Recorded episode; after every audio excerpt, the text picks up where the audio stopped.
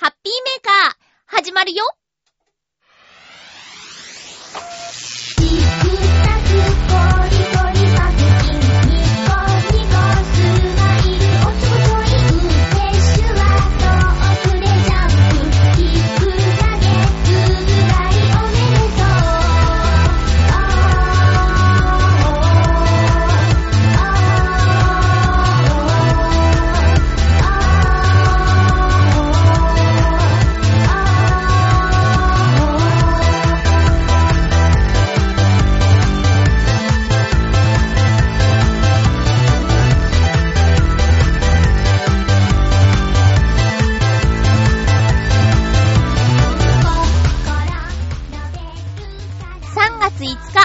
日、まゆっちょのハッピーメーカー。この番組は、ハッピーな時間を一緒に過ごしましょうというコンセプトのもと、ちょあへよ .com のサポートでお届けしております。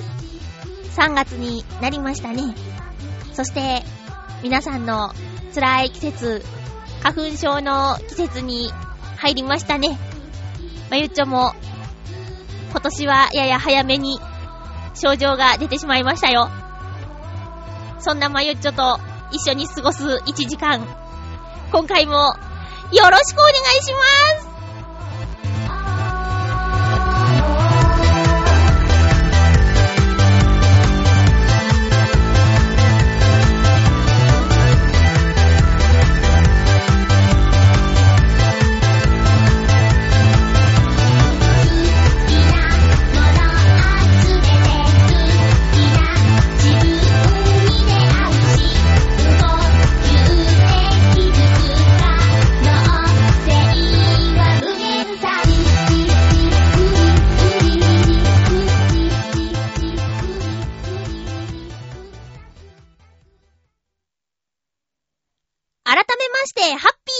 ちょこと、あませまゆです。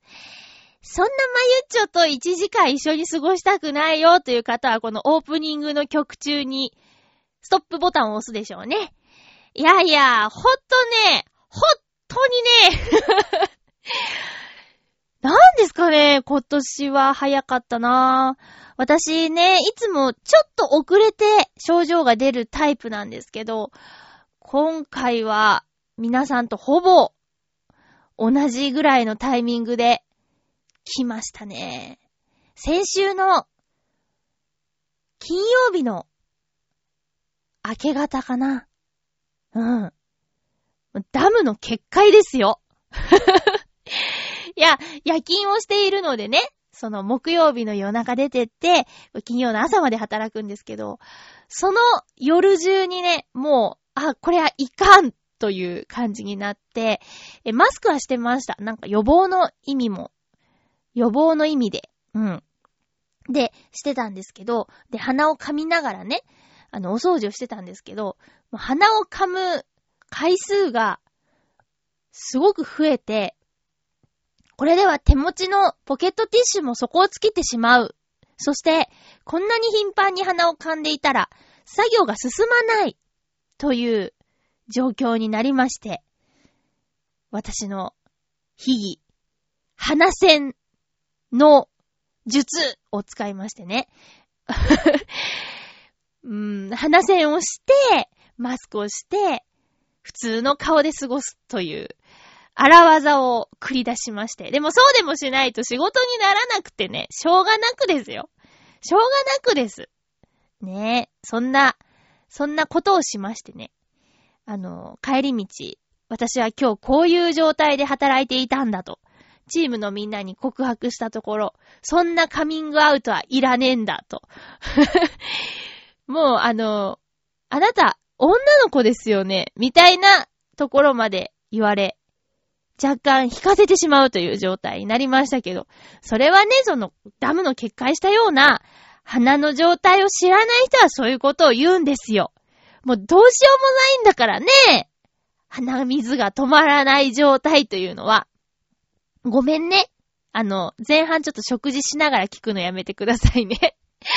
えー、そんなこんなでね、あの、同じような症状が出る方には分かってもらえる話。そして、花粉症、何それ美味しいのみたいな何にもわからない方にはどうでもいい話を今していますが、いやでも本当にね、あの、辛いんですよ。まあ、多分、これ声が、かなりの鼻声になっているんではないかと思うんですけど、今どういう状況状態かというと、えー、と、去年の薬が残っていて、症状が出る前から飲み始めていたんですよ。それって多分先週も話したような気がするんだけど、でね、その、去年の薬がめちゃめちゃ効いてたにもかかわらず、あの、今回、飲んでたのに、その木曜日、金曜日の状態になって、えー、嘘でしょって、この薬が頼りだったのにっていうところから、金曜日、夕方にね、かなり待つだろうっ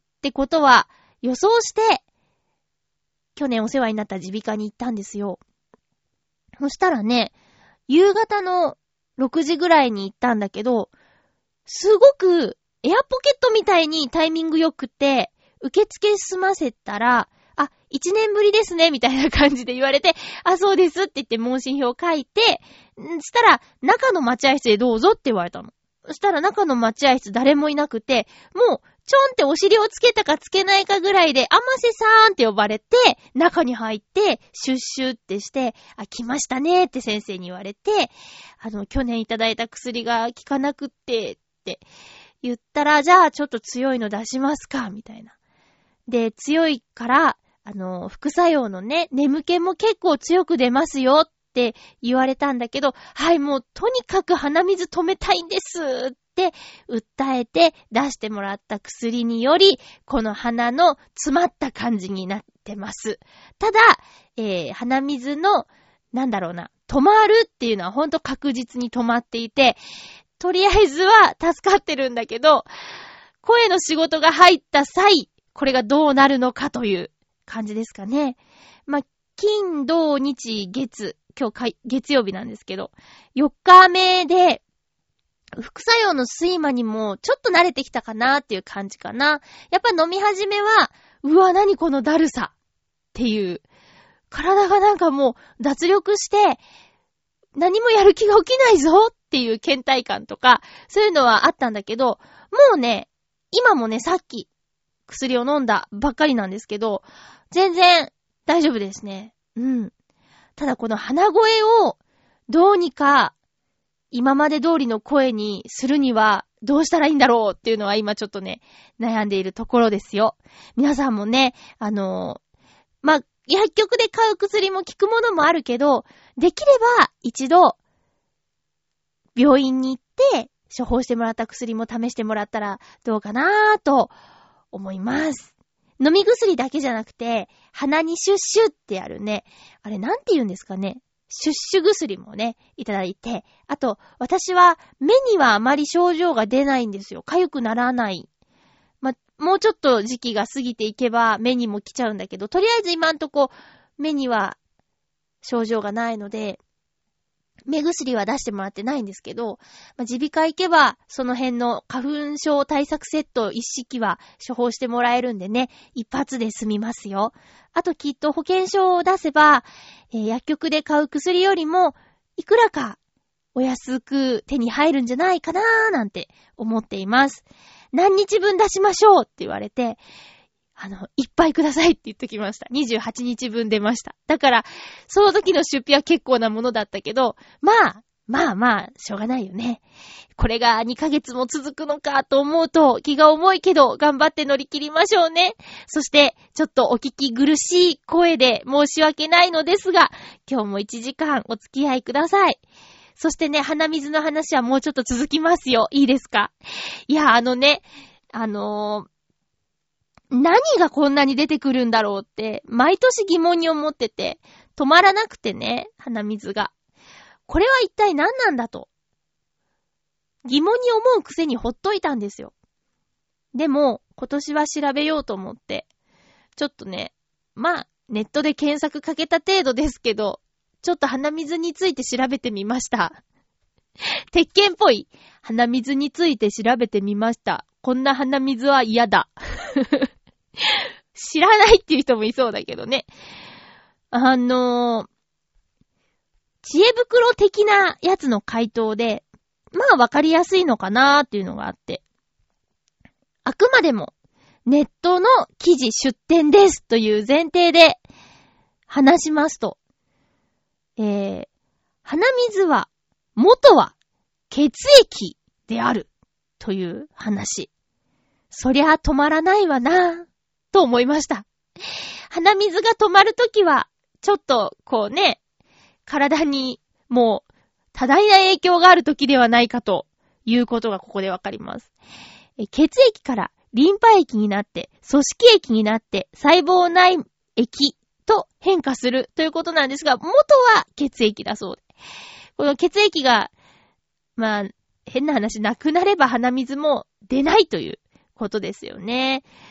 あとは、もうほんと体の水分が外に出ているという状態なので、喉が渇いたり、肌が乾燥したり、唇が乾いたりっていうのもこの、いっぱい外に出てしまう鼻水のせいだという風にも言われています。で、水分補給をしないと、その乾きは潤わないんだけど、水分補給をすれば、また出る、みたいな。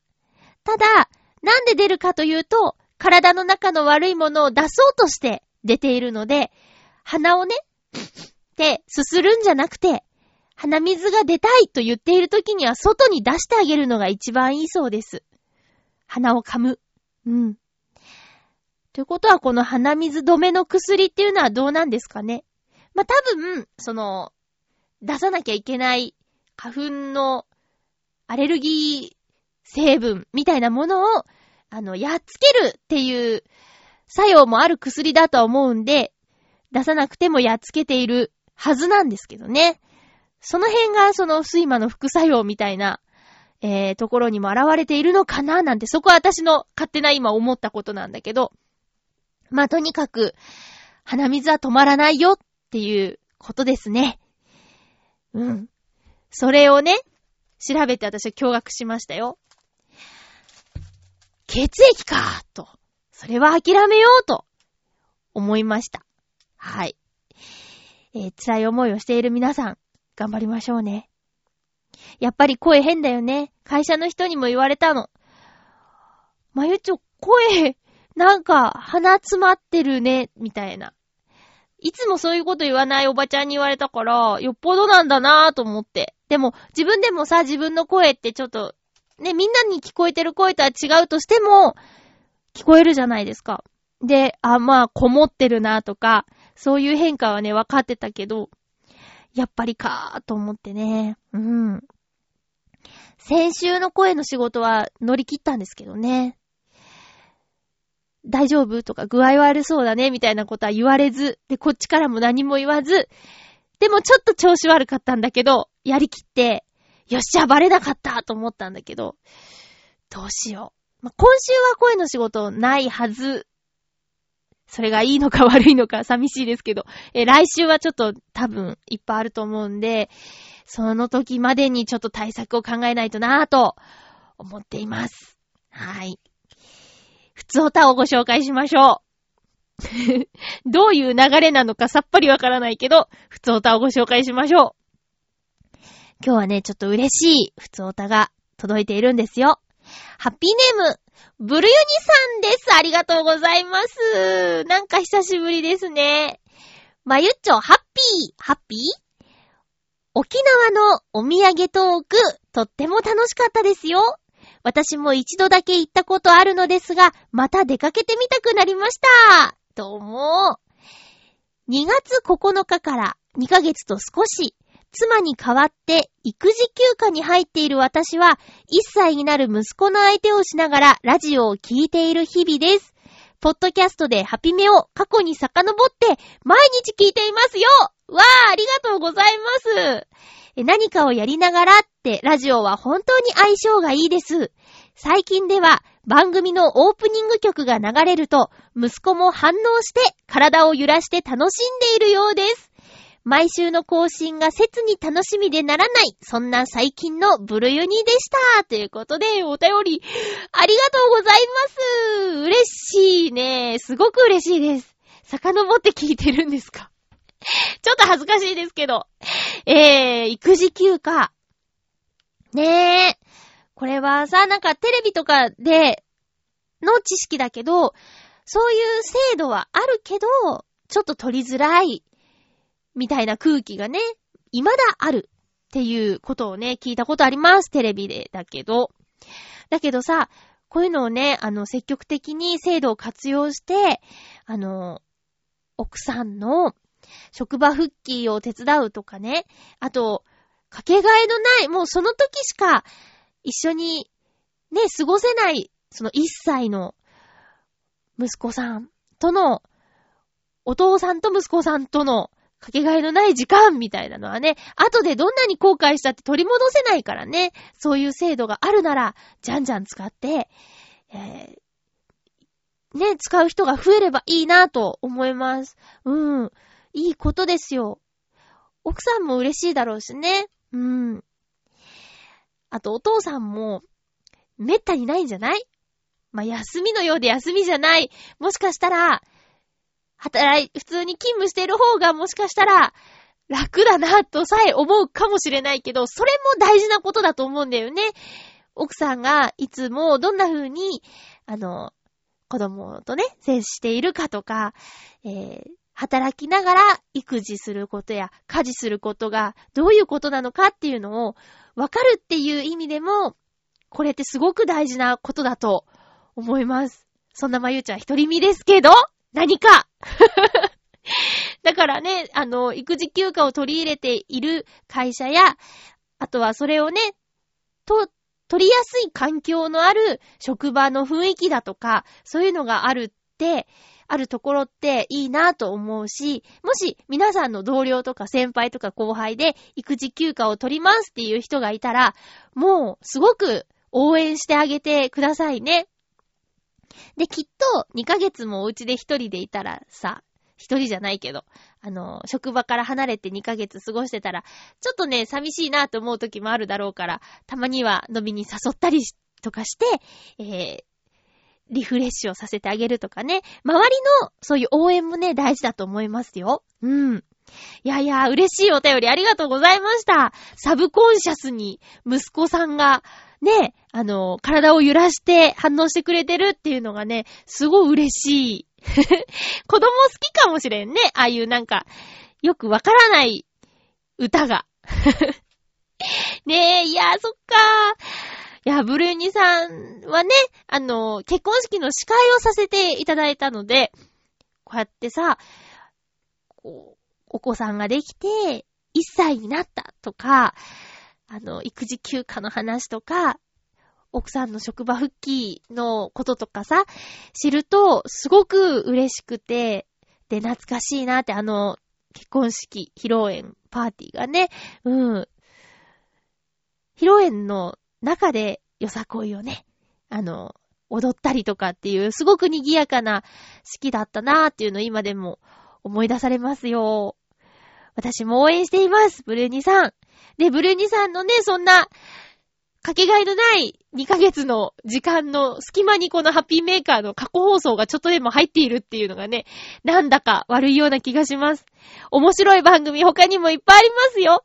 私最近ね、ポッドキャストで遡って聞いているといえば、安住紳一郎の日曜天国ですね。略して日天。これ日天面白いね。あの、こういうのが聞きたくて、録音できるラジオを買ったぐらいですからね。あ、この話した気がするな。うん。日曜天国面白いですよ。じゃあ、ハッピーメーカー聞きつつ、日曜日は日曜天国を聞いてください。なんで私が宣伝してるのかよくわからないですけどね。あとは、チュアヘヨのね、他の番組もいろいろ面白いのあるからね、ゆこちゃんもネバーギブアップルをやっていますので、ぜひ聞いてください。あ、ゆこちゃんといえば、先週ね、忍者ハットリくんの話をしましたけど、リニューアルの忍者ハットリくんで、えー、ゆこちゃんは、ハットリくんの弟、心臓くんをやるんだよっていう話をしましたね。えー、放送されるチャンネル私間違って話してました。ゆこちゃんからツッコミメールが来ましたけども、えー、っと、5月の半ばから、なんだっけ、アニマックスさんで放送されます。えー、アニマックスさんで放送されますからね。そして私、あの、恩師の尾形さんのことばっかり考えてたけど、服部くんの役も当時のままでっていうことで、その服部くんの弟をやるゆこちゃんってすごい、すごいことよね。ね見てた作品と同じ声の人と共演して、しかもその弟だっていう、すごいことですよ。うん。息子さんと一緒に、服部くん、ぜひ見てくださいね。はい。ということで、普通おたいただきました。ありがとうございます。では、テーマトーク行きましょうかね。ハッピートークハッピートークのコーナーです。今日のテーマは、よく乗る乗り物。よく乗る乗り物。ということで、皆さんからメッセージいただきました。ありがとうございます。ハッピーネーム、フクロウのキスさん、ありがとうございます。まゆちょさん皆様、ハッピー、ハッピー？今回のテーマ、よく乗る乗り物について。普段通勤などで使うのは、主に地下鉄とバスです。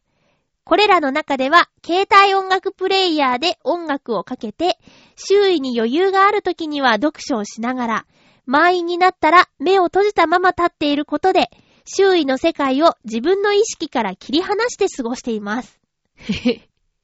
え通勤ラッシュで置かれている状況を意識すると、人間嫌いの私には辛い状況になってしまいます。旅に出るなど日常的なことから離れた時使う乗り物は自分で運転する自動車です。おー。公共交通機関を使う旅もいいですが、気まぐれな私には目的地や時間を自由に設定できる乗り物の方がいいということが使う理由になります。オートバイでもこの条件は満たせますが、長距離移動した時の疲労度を考えると、やはり私は自動車を選びますね。ちなみに運転中は考えごとに没頭しているか、一人ジャイアンリサイタルを実施しているので、誰かを同情させることははばかられます。笑い。それでは、ということでありがとうございます。考えごとに没頭してると運転中危なくないですか？気をつけてくださいね。そしてすごく意外なのが、ジャイアンリサイタル。フクロウのキスさんのジャイアンリサイタルですか？すごく意外。何歌うんだろう？なんか勝手にミュージカルソングなのかなとか思っちゃったりするんですけど、そこでサブコンシャスを熱唱してください。へえ、そっか。いやね、思うよ。このね、通勤時間帯の満員電車の状況って異様ですよね。私は幸いというか、それが嫌でというのもあるけど、夜勤をしているので、めったにその状況にはならないけど、例えば、たまに夜飲み会があって、で、出かけて、その帰りの状況だってすごいじゃないですか。ぎゅうぎゅう。私、親しい人でもあんなひつかないよ。逆に親しい人じゃない、知らない人だからひつけるのかなだってさ、もしさ、ちょっといいなと思っている人と帰り一緒になったりして、あんなギューってなったら緊張しちゃうよね。そんな風に考えないか。いや、でもね、そう思うよ。知らない人だからいいのかな。でもさ、でもさ、あー、やっぱすごい嫌かも。嫌だな。ちょっと考えちゃうもんね。あの、私は、東西線っていう地下鉄を使って、東西線の浦安まで帰ってくるんですけど、大体ね、大手町乗り換えっていうのが結構多いんですよ。大手町っていう駅はね、いろんな路線がこう、入ってきてて、で、東西線と繋がってる駅なんですけど、大手町から乗る人が結構多くって、で、並んでるんですよ。電車に乗る前に。その時に、女性が多い列に並びますね。なんとなく。うん。したらさ、ぎゅーってなっても、女の子がそばにいるでしょ？だから。そうするけど、いや、でも、そうだね。意識を、こう、外との、外との意識を切ることによって、なんとか耐えられるっていう、その、フクロウのキスさんの考えすごいよくわかります。うん。ただ何を音楽を聴いているのかすごく気になる。こう、ぎゅーっとなると、自分がイヤホンつけてなければ、シャカシャカした音とかさ、ちょっと漏れ聞こえてくる音で、な、何系の音楽を聴いているかって、ちょっと分かっちゃったりするじゃないですか。で、すごーく、真面目そうな、硬そうな方のヘッドフォンから、AKB っぽい音楽が聞こえてきたりすると、AKB ってすごいなーって、思ったりね。うん。あと確実に、昔の戦隊もののテーマソングが流れてくるおじさまのヘッドフォンとか、元気が欲しいんだなーって思ったり。だから、あえてヘッドフォンをしないで乗るっていうのも面白いかもしれないよ。ただもう鼻息の荒い人のそばとかになっちゃった時には拷問ですけどね。やっぱり自分を守るためにもヘッドフォンした方がいいのかなねえ、そっか。これは大変だ。うーん。言ってましたね。あの、ナレーターさんが言ってました。車でスタジオまで行けたら、スタジオまでの間に発声練習ができていいねっていうのを誰か言ってたな。うん。車の中って、ね、自分だけ一人で乗ってれば自分だけの空間だし、外に聞こえることもないからね。ただあの、信号で停止した時に熱唱してたら、わ、完全にあの人歌ってるなーって見えちゃうか。まあ、それだって別にいいよね。みんなやってることですよ、きっと。ということで、フクロウのキスさんどうもありがとうございました。なんか意外な一面が見えて嬉しかったな。えー、続きましては、ハッピーネーム、旅人さん、ありがとうございます。まゆっちょさん、ハッピー、ハッピー？よく乗る乗り物について、こんな話はまさに今が旬でしょう。私は鉄なゆえ、電車によく乗ります。てっちゃんね。えー、3月は春の鉄道旅行シーズンですが、バイトの都合上、夏やゴールデンウィークの時のような連休が取れないので、金曜日の夜出発し、夜行列車に乗って翌日土曜日の夜に帰ってくるというパターンなのです。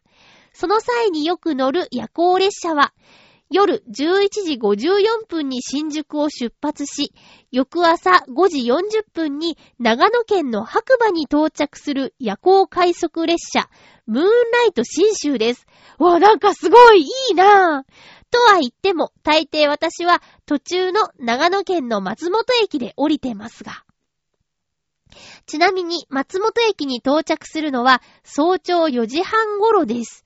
今回の鉄道旅行でもムーンライト新州を使う予定ですが、松本に着いてから先、どこへ行こうか、どっち方面へ足を伸ばそうか、全く考えていなかったりします。でも移動中に時刻表とにらめっこし、次なる目的地を決めるというのも結構楽しいものです。ああ、一度でいいから何事にも縛られずに当てのない旅がしてみたいものです。ということで旅人さんありがとうございます。夜行列車使ってね、ああ、夜寝てる時間を有効に使って移動しちゃうわけですね。長野県が好きなのかな？よく乗るムーンライト新州。かっこいいなぁ。これもね、テレビのお話で申し訳ないんですが、夜行列車でね、出雲、出雲大社に行くっていうのが、若い女性の中で、若い女性、うん、女性の間で結構流行ってるらしいよ。出雲大社といえば、縁結びの神様で知られていますよね。うん。私もね、家族旅行で一度行ったことあります。小学生の時だから、特に何も考えずだったけどね。で、夜行列車で、島根県だよね、まで行くっていうのもかっこいいなと思って。で、なんだっけな、途中下車、岡山駅で途中下車して、その時に約6分、6分7分ぐらい停車するから、駅のホームで駅弁を買って、岡山の祭り寿司を朝食にして、終点の出雲の出雲大社のある駅まで行くんですっていう内容だったんだけど、岡山駅下車かって、そ、そのまま降りてもいいかなみたいなね。夜行列車でね。だからどこで降りるか自由だもんね。そうか、夜行列車いいね。夜行バスもいいけど、夜行列車もいいね。どっちかって言ったら夜行列車の方がいいね。なんとなく。かっこいいじゃん。横になれたりするしね。いいなぁ、てっちゃん。てっちゃんいいねこう、当てのない旅ね、時間に縛られちゃうからね、どう、もうどうしても、いつまでに帰ってこなきゃいけないとかっていうのはどうしても。それはさ、定年後の楽しみにとっとくか。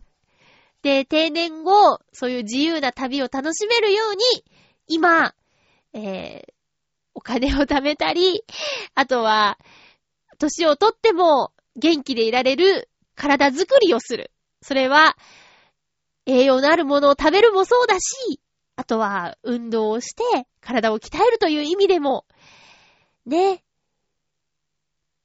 定年後の人生長いですよ。何の話してるかよく わからないけど、でも自由な時間といえばやっぱりそこになっちゃいませんか？もうしょうがないじゃん。今の時期は働かないとね。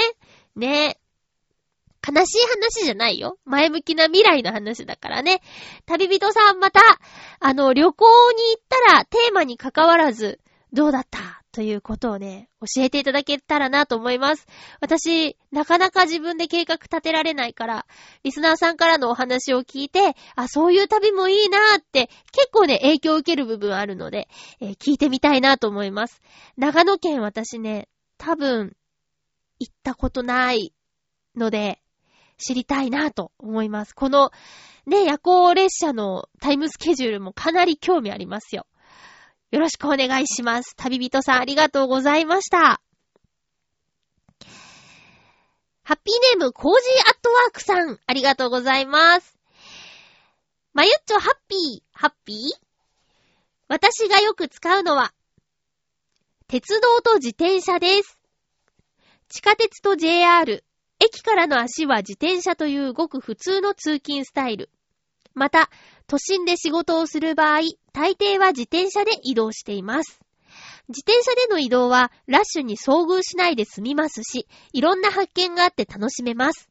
初めて行く場所や時間に余裕があって寄り道したい時などの案内役は iPhone の矢印ナビがおすすめ。このアプリは矢印、地図にルートを表示するだけではなく、目的地に方向と距離を矢印で示してくれます。あ、ここで曲がっちゃえとか、ここに寄ってみようとかしちゃっても、ルートから外れましたなどと怒ってきません。GPS はバッテリーを食いますが、私の自転車は走りながら iPhone の充電ができるので、おお、バッテリー残量も問題なし。通り道にサイクリングロードなど、行動ではない場所があるときは、耳を塞がない骨伝導タイプのイヤホンで BGM を聞くこともありますが、大抵は横道や路地など、何か面白いものがないか探しながら漕いでいます。ということでありがとうございます。コージアトワークさんの自転車すごいね。充電しながら走るんだ。それに、ね、一度ほら、なんか取られちゃったか、壊されちゃったかしてね、自転車を最初からカスタマイズするなんて話もいただいてたりしたけど、それぐらい愛着を、のある自転車だもんね。そっか、すごいね。仕事のパートナーでもあるわけですね、移動に使う。じゃあ、あれですか電車に乗せるんですか？移動するとき、自転車。それとも家からブーンと行くのかな？すごいね。うん。私のお友達、こう、例えば銀座とかで飲み会があるって言って待ち合わせたりしたときに、自転車で来てて、すごいなって、あれどこどこに住んでたよね？みたいな。うん、自転車で来たみたいなね。そんな人もいましたよ。で、帰り方向一緒だから一緒に帰ろうと思ってたのに、あ、僕自転車だからみたいな感じでブイーンってね、さっそうと帰っていくみたいなのもありますよね。うん。その、おしゃれな街で自転車に乗っている人を見かけると、あ、ご近所に住んでるのかな？セレブねーなんて思ったりして、見送ります。私最近自転車乗らなくなっちゃったな引っ越ししてから、あの、私は主にバスを使うんですけど、浦安はね、バスがすごく多くって、充実してるんでね、バスを使います。バスの定期を買っているので、途中下車して、お店によって、また乗って、家まで帰ったりとか、そういうことしますね。うん。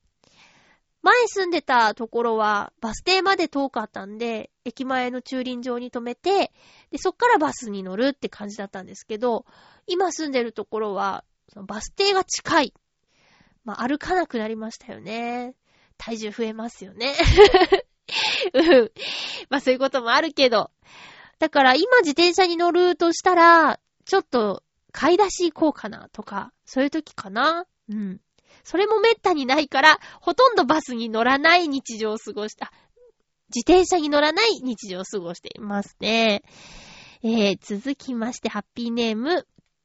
お、テーマにもいただいています。ブルーニさん、ありがとうございます。まゆっちょ、ハッピー、ハッピー？私のよく乗る、よく乗る乗り物。仕事柄、電車といったところですかね。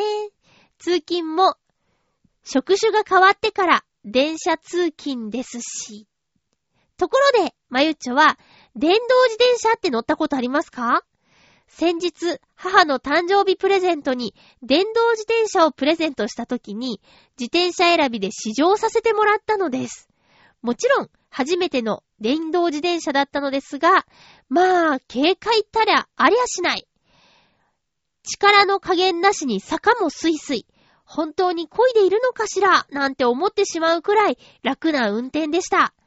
まだ少し値段は高いのですが、自分用に欲しいくらいです。とりあえず、母から借りて乗る方向にしようかな。いずれよく乗る乗り物になったりして、笑い。ということで、ブルーニさん、ありがとうございます。私はないですね。ないです。あのー、掃除の仕事をしている現場で、上司が、結構移動距離が長いのでっていうことで、電動自転車を使ってたりするんですよ。で、乗らせてもらおうかなって何度か企んだことはあるんですけど、見つかったら怒られるだろうなと思って、一度もまだチャレンジできてません。ただ、ね、こう、すごいんだってね、ちょんってやっただけで、ブーンって言って、で、ブレーキするときに、ね、充電できたりとかって、今、すごく、あの、バッテリーも小さくなったりして、どんどんコンパクトになったり、使いやすくなったりとか、パッと見でもう普通の自転車と変わらないとかね、いろいろ見ますけど、興味はあります。どんな感じなんだろうなって。やっぱり警戒なんだ。坂道ね。坂道の多いところに住んでいる人は本当にあると便利でしょうね。以前住んでいたというか、まあ、子供の頃から高校生まで住んでいたところが、丘の上なんですよ。うん。で、ここがね、行きはよいよい。もうまさに、行きはすごく、なんだろう、気持ちいいんですよ。坂をぐーんと下っていく感じが。まあ、危ないっちゃ危ないんだけど、ブーンって漕いで、こ、漕がないで降りてって、でも帰り、疲れてヘトヘトなのに、坂を上がっていかなきゃいけなくて、で、元気な時は立ちこぎとかで、自転車に乗ったまま上まで行けるんですけど、疲れてる時は途中で降りちゃうんですよね。それで自分が今日疲れてるのか元気なのかっていうのが測れるぐらいの坂だったんですよ。で、ここでこの電動自転車があれば何か違ったかもななんて思ったりね。すごいですよ。まあ、そういうところに住んでいる人は結構多いかもしれないけど、私の住んでいた家から最寄りの駅までって、自転車全速力で15分から20分かかる。あ、いや、もっとかな。それぐらいのとこに住んでたので、当時このアシスト付き自転車があったら楽だったなーって。雨の日とかどうしてたんだっけって今思い出せないもんね。バス使ったのかなどうしてたかなちょっと記憶がどんどん薄れていきますけどね。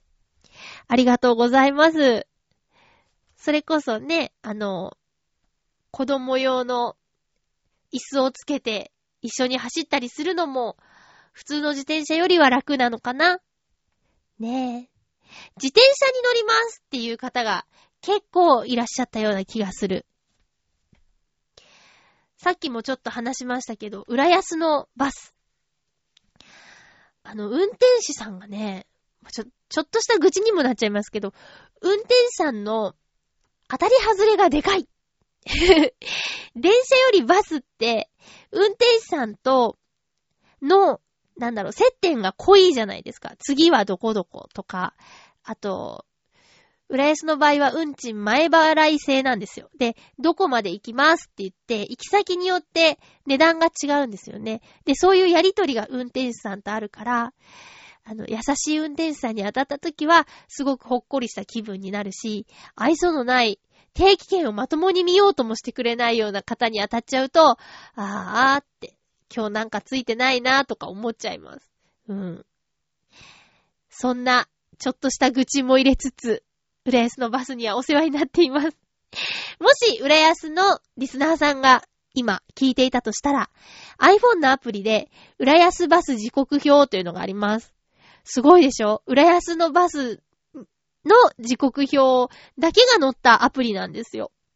これめちゃめちゃ便利だから、ぜひダウンロードしてください。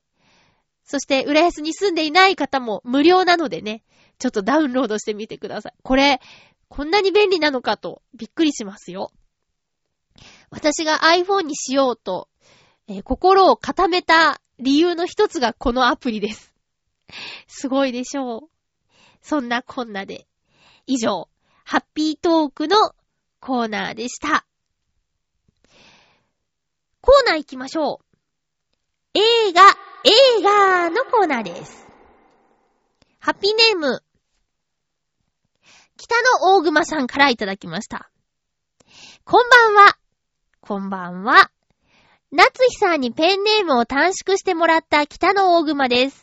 まゆっちょが長いと言ったのでこうなりましたって書いてあるけど、私のせいなのかな？いや、あれですよ。メンソーレドサンコ2013さんですよ。北の大熊さん。えー、このいきさつは、えーと、最新のネバーギブアップルを聞いてください。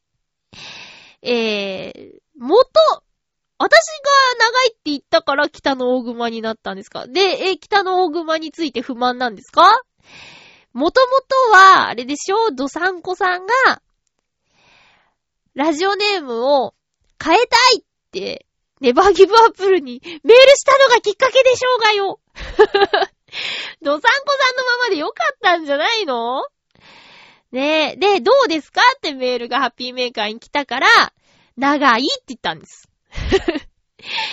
長いって、あの、夏日ちゃんに言ったら、夏日ちゃんが、なんだっけ、二つね、また考えてくれて、スノープリンス、それか、北の大熊、ということで。で、北の大熊を選んだんですね。うん。いいじゃないですか。北の大熊さん。私のせいとか言われるとなんか心外だな。変えたかったんだから。いいじゃないですか。ねでも私、ペンネーム決めてくださいって言われても、困るなぁ。どうだってね、名前決めるって、結構大変だよ。だから、夏日ちゃんものすごく考えたと思うよ。だから、夏日ちゃんにお礼言わなきゃダメですよ。考えてくれてありがとうって。ね。そんな北の大熊さんから、えー、メッセージ来ています。映画のコーナーへ。え、今年に入ってから、ノーモア映画泥棒が新バージョンになったみたいですが、逮捕される役のお姉さんがいなくなってしまって悲しいです。にやけながらダウンロードする演技が見たかったのに。まゆちはどう思いますか？どうでもいいですか？笑い。ということで、いただいてます。私もね、映画館でよく映画を見るので、よく見てる人に比べたらよくでもないけど、あの、ちょいちょい行くのでね、ノーモア映画泥棒の CM についてはわかるんだけど、最近ね、その、話題になってましたよね。ノーモア映画泥棒つって踊っているカメラをつけた、えー、ダンサーさんがカメラを脱いだとかいう話で、あの、盛り上がってたなぁなんて最近ちょっと思うんですけど、えっ、ー、と、なんだっけな。大木っていう小文字の O、ハイフン、KI って書いて、大木さん、ダンサー大木さんという方が踊ってたらしいんですよ。で、ずっと、その、一緒に映画を見に行っていた人が、あれは女性だって言ってたの。なんか、肩が、こう、華奢だし、体の線が細いって言って、女性だと思うって言ってたら、結構かっこいい男性だったね。大木さんってね。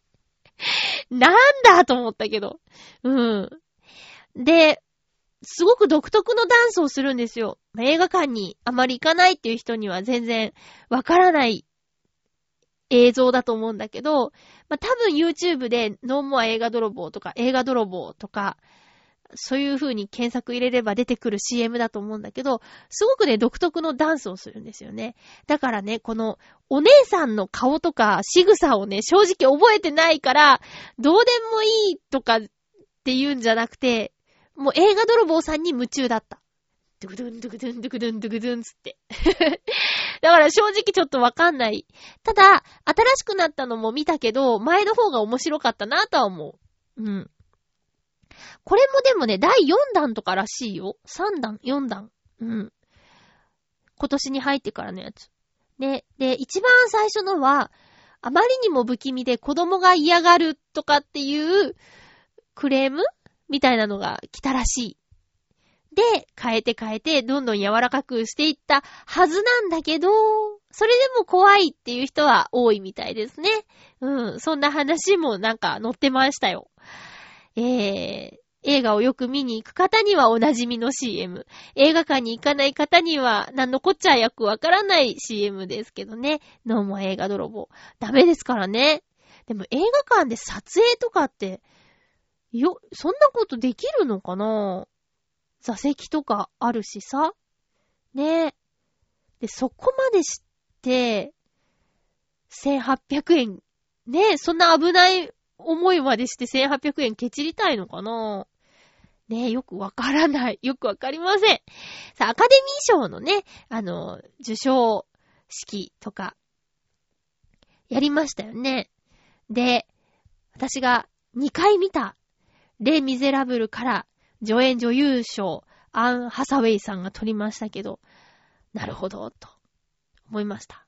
で、今回は、なんかね、珍しいなと思ったのが、アカデミー賞って大体、まだ全然日本で知らない作品ばっかり賞を取ったりするっていう、あの、パターンが割とあったと思うんですけど、今回は作品賞でアルゴっていう作品が撮りましたよね。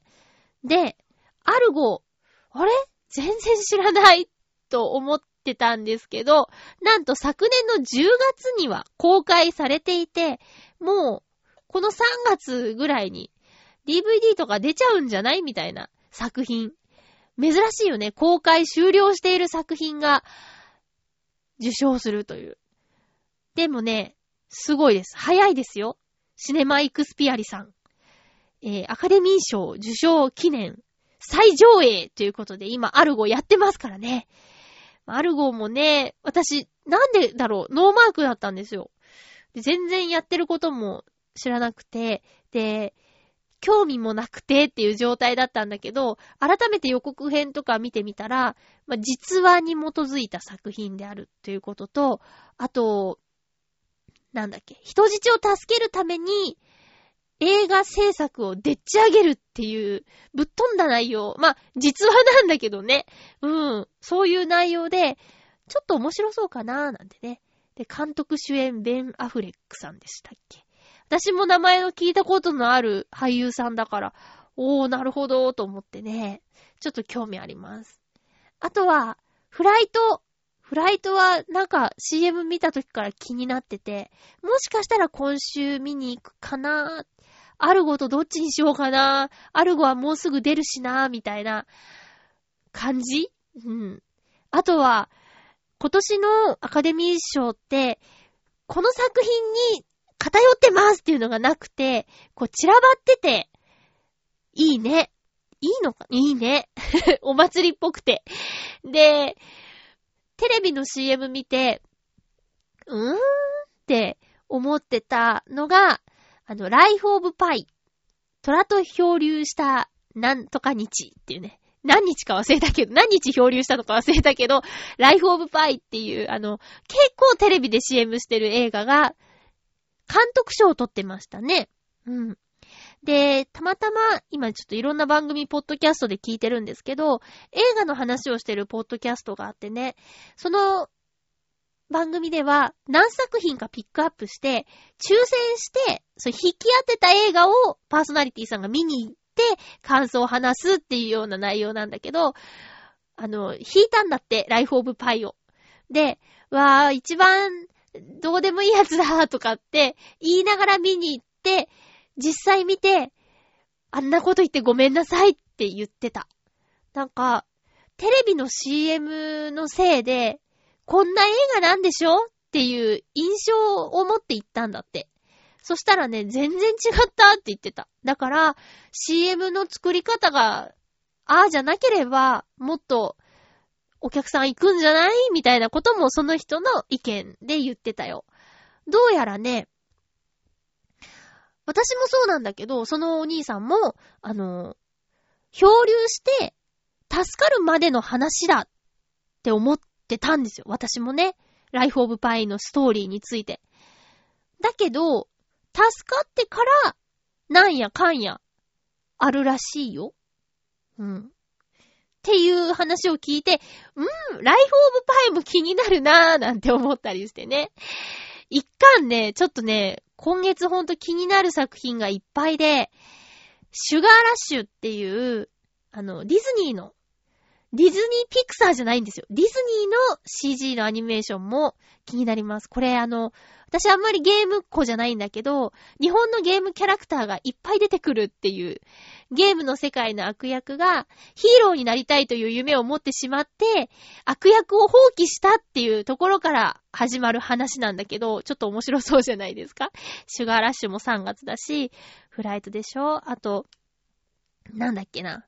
あ、なんだっけな。なんか見たいのあったんだよね。あオズオズがもうすぐ始まるよね。とか、結構いろいろ見たいのいっぱいあって。うん。困りましたね。これはちょっと冷静に判断していかないと、全部見ようと思ったら破産してしまいそうです。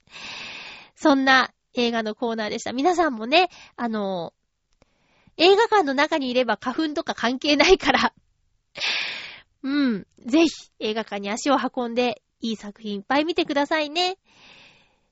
もう一通お便りをいただいています。えーと、ハッピーネーム七星さん、ありがとうございます。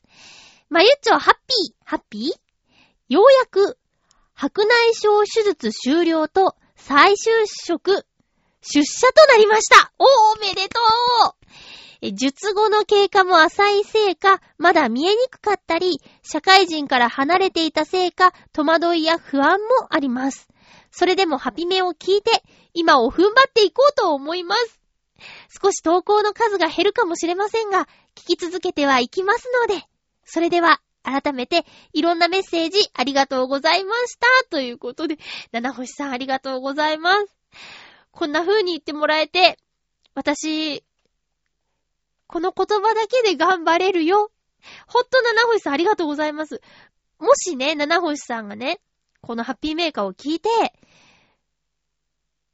踏ん張ろうと思ってくれたりとか、なんかちょっとでも、こう、前向きになれたとし、するじゃないですか。で、そのことを私に伝えてくれたでしょ？こうやってメッセージで。私も、七星さんからのこういう一言で、ああ、やっててよかったって本当に思うんですよ。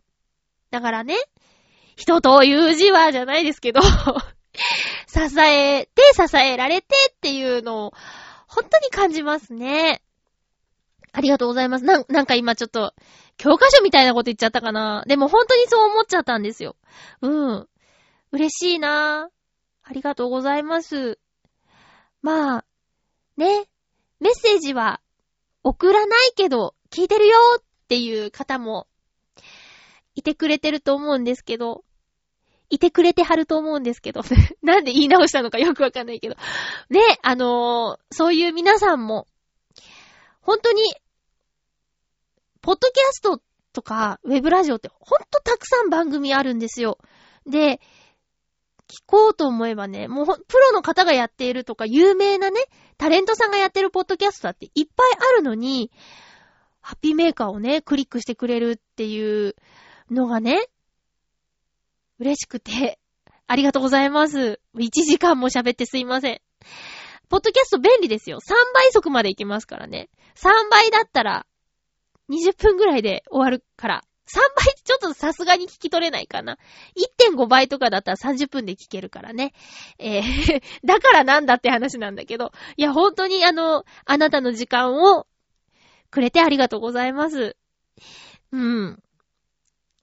もっとね、そうね、楽しい話ができるように、私も日常で何かあると、あ、これちょっと番組で話そうとかって、なんだかんだでハッピーメーカー的な毎日を過ごしているような気がしますよ。えー、ちょっと最近、花粉に怯えてしまって、引きこもりがちな、私にしては珍しいでしょほんとね、休みの日とか、風の音が強いと怖くって、この週末、引きこもってましたね。自分がな、なんで具合が悪いのかわからなくて。風邪なのかな？花粉症なのかな？みたいな感じで、引きこもってて、これじゃいかんと思いながらいるんだけど、またアグレッシブなマユッチョに戻りたいなぁと思っています。皆さんを外に連れ出しましょうか。おすすめの展覧会というか、個展があります。私のお友達なんですが、えー、染谷優子展ということで、染谷優子ちゃんという方がいまして、彼女の繊細な作品が生で見られるよという古典のご紹介です。えー、版画ですね。小野功石さんと一緒です。版画。版画なんだけど、私はね、ちょっと詳しくないからよくわからないんだけど、この作品が版画って、にわかに信じがたいというぐらい繊細。まあ、どうしても版画ってさ、こう、みんな経験した版画をまず思い浮かべてしまうと思うんだけど、そのイメージではないですね。